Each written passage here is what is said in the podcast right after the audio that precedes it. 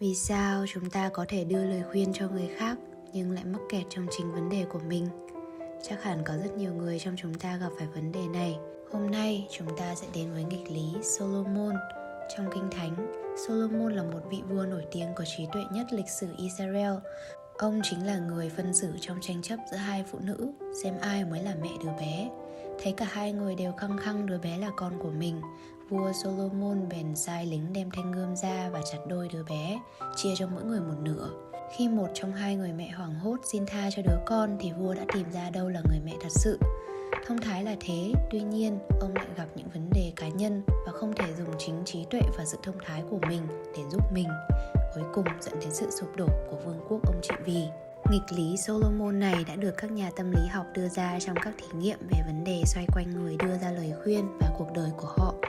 Những người tham gia thí nghiệm có khả năng suy nghĩ thực tế hơn khi họ không trực tiếp tham gia vào tình huống, nghĩa là họ sẽ thông thái hơn trước những vấn đề mà họ không liên quan.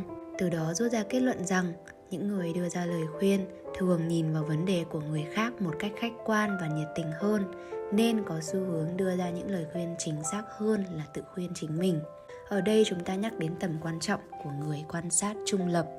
Con người có xu hướng trở nên khiêm tốn hơn và sẵn sàng xem xét các quan điểm khác khi họ được yêu cầu mô tả vấn đề ở ngôi thứ ba. Tuy nhiên, việc tự nói về mình ở ngôi thứ ba lại là một chuyện khác.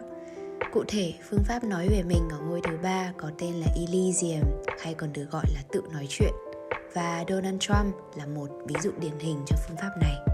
Probably nobody was, has been more out there than Donald Trump. Nobody's ever taken more incoming than Donald Trump. Nobody knows politicians better than Donald Trump. Nobody respects women more than Donald Trump.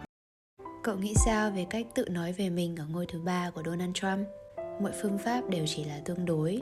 Việc nhìn vấn đề ở ngôi thứ ba không phải lúc nào cũng có hiệu quả nếu không biết cách áp dụng đúng. Vậy nên tốt nhất cậu cũng nên tìm cho mình một quân sư để người quan sát trung lập này giúp cậu giải quyết những vấn đề của mình.